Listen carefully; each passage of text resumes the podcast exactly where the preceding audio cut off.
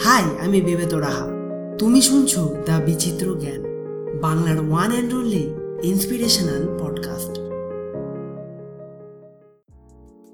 Sharadindu Bandyopadhyay Bangla সাহিত্যের এক অতি পরিচিত নাম।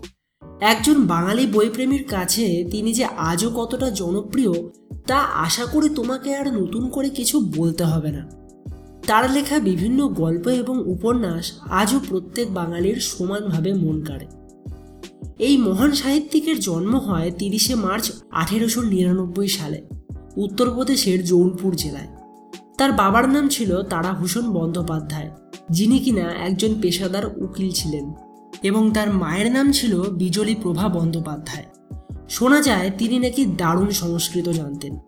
চলতি ও তৎসম এই দুই ধরনের বাংলা ভাষায়ও তার অসামান্য দখল ছিল। অথচ তিনি খুবই অল্প সময় এই বঙ্গভূমির সীমারেখার মধ্যে বাস করেছেন। প্রাতঃস্মরণীয় সুকুমার সেন একসময় তার সম্পর্কে লিখেছিলেন, শরদিন্দুবাবুর গল্পের গুণ বহুগুণিত করেছে তার ভাষা।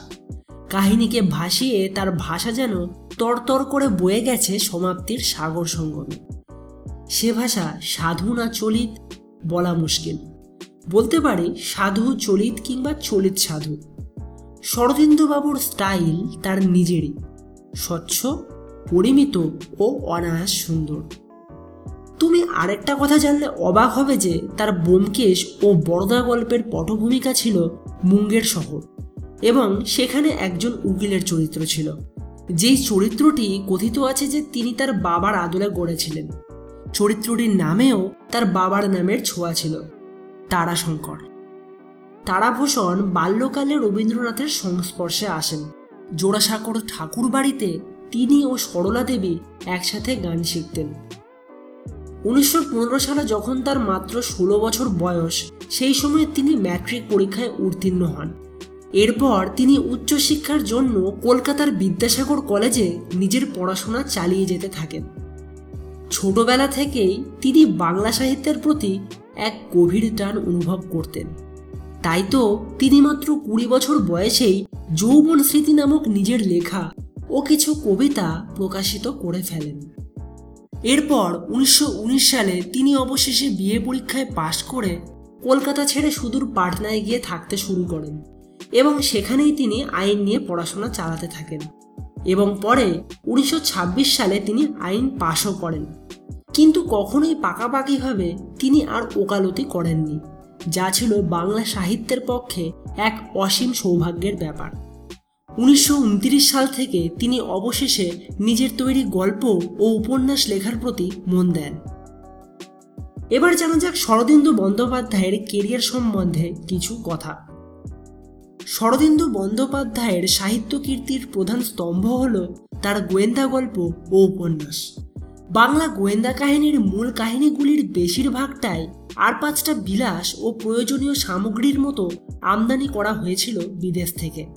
সেই আমদানির দুই প্রধান ব্যক্তিত্ব ছিলেন প্রথমে পাঁচকড়িতে ও পরে দীনেন্দ্র কুমার রায়, যাদের লেখায় তৎকালীন ইংরেজ ও ফরাসি লেখকদের অনুকরণ ছিল। এনাদের গোয়েন্দাগণ কেউই প্রাইভেট ডিটেকটিভ ছিলেন না। ছিলেন হয় পুলিশ, নয় প্রাক্তন পুলিশ কর্মচারী। শরদিন্দুবাবু তার অনন্য প্রতিভা বলে বাংলা ডিটেকটিভ কাহিনীকে মৌলিক, মানবিক ও সাহিত্যিক উচ্চতায় পৌঁছে দিয়েছিলেন। উনিশশো উনসত্তর সালে আনন্দবাজার পত্রিকায় শরদিন্দুবাবু এক সাক্ষাৎকারে বলেছিলেন, ব্যোমকেশের কাহিনীগুলো নিছক গোয়েন্দা কাহিনী নয়। প্রতিটি কাহিনীকে আপনি শুধু সামাজিক কাহিনী হিসাবেও পড়তে পারেন। একটি কথা জীবনকে এড়িয়ে কোনোদিন গোয়েন্দা গল্প লিখবার আমি চেষ্টা করিনি। তোমার জেনে রাখা ভালো, তার সৃষ্ট এই দুর্দান্ত বাঙালি ডিটেকটিভ চরিত্রটি পাঠকদের মাঝে সর্বপ্রথম সামনে আসে সত্যান্বেষী নামক গল্পের মাধ্যমে। এরপর উনিশশো আটত্রিশ সালে শরদিন্দু বন্দ্যোপাধ্যায় পাটনা ছেড়ে মুম্বাই যান, বলিউডে কিছু কাজের উদ্দেশ্যে। তিনি সেখানে বোম্বে টকিজ মুভি স্টুডিওর জন্য স্ক্রিন প্লে লেখালেখির কাজ শুরু করেন। এবং সেখানে অনেক সিনেমারই স্ক্রিন প্লে লেখালেখির দায়িত্বও পান। অবশ্য সেই কাজ তিনি বেশি দিন চালাতে পারেননি। অবশেষে উনিশশো সালে তিনি ফিল্ম ইন্ডাস্ট্রির সাথে সমস্ত চুক্তি বাতিল করেন এবং মুম্বাই ছেড়ে পুনে চলে আসেন। আর এখান থেকেই তিনি একদম সম্পূর্ণভাবে নিজের গল্প ও উপন্যাস লেখালেখির কাজ পুনরায় শুরু করে দেন। পুনেতে থাকার সময় তিনি সেখানে প্রচুর গল্প লিখে ফেলেন। যার মধ্যে বেশিরভাগই ছিল ভৌতিক গল্প, রোম্যান্টিক গল্প ও আধ্যাত্মিকতা সম্পর্কীয় গল্প।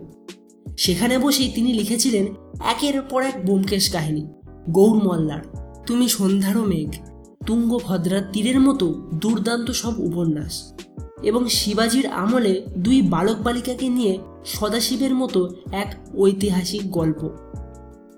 চলো এবার একটু তবে শুনে নেওয়া যাক তার বিখ্যাত কিছু সৃষ্টিগুলির সম্পর্কে। যার মাধ্যমে তিনি হয়ে উঠেছিলেন বাংলার সর্বকালের সেরা একজন সাহিত্যিক।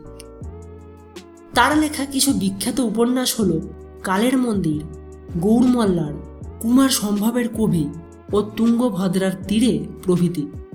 তার লেখা কিছু বিখ্যাত ছোট গল্প হল জাতিস্বর, চুয়াচন্দন, বিষকন্যা, সাদা পৃথিবী, কর্তার কীর্তি তিমিঙ্গেল, প্রতিদ্বন্দ্বী ও আদিম নৃত্য প্রভৃতি। এছাড়াও রয়েছে তার আরও অনেক সৃষ্টিকর্ম। যেগুলোকে যদি আমি একের পর এক বলতে থাকি, তাহলে আজকের এই পডকাস্টের সময়সীমা অনেক বেড়ে যাবে। অবশেষে উনিশশো সত্তর সালে বাইশে সেপ্টেম্বর পুনেতেই বাংলার এই মহান সাহিত্যিক শরদিন্দু বন্দ্যোপাধ্যায়ের জীবনাবসান ঘটে।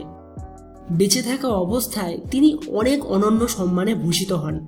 যার মধ্যে অন্যতম হল রবীন্দ্র পুরস্কার, যা তিনি পান উনিশশো সাতষট্টি সালে। তার বিখ্যাত উপন্যাস তুঙ্গভদ্রার তীরে লেখার জন্য। এবং সেই সাথে পান ইউনিভার্সিটি অব ক্যালকাটার তরফ থেকে শরৎ স্মৃতি পুরস্কার, ঠিক একই বছরেই। সবশেষে এটাই বলতে পারি, বাংলা সাহিত্যে শরদিন্দু বন্দ্যোপাধ্যায়ের মতো এত প্রতিভাবান মানুষ সকল বাঙালি বইপ্রেমীদের হৃদয়ে চিরকাল বেঁচে থাকবেন। তার অসামান্য সমস্ত কীর্তি আজও আমাদের সমানভাবে মনোরঞ্জন করে চলেছে, একদম ঠিক আগের মতোই। এবং আশা করি আমাদের ভবিষ্যৎ প্রজন্ম তার সাহিত্য সৃষ্টিকে আমাদের মতোই কদর করতে শিখবে।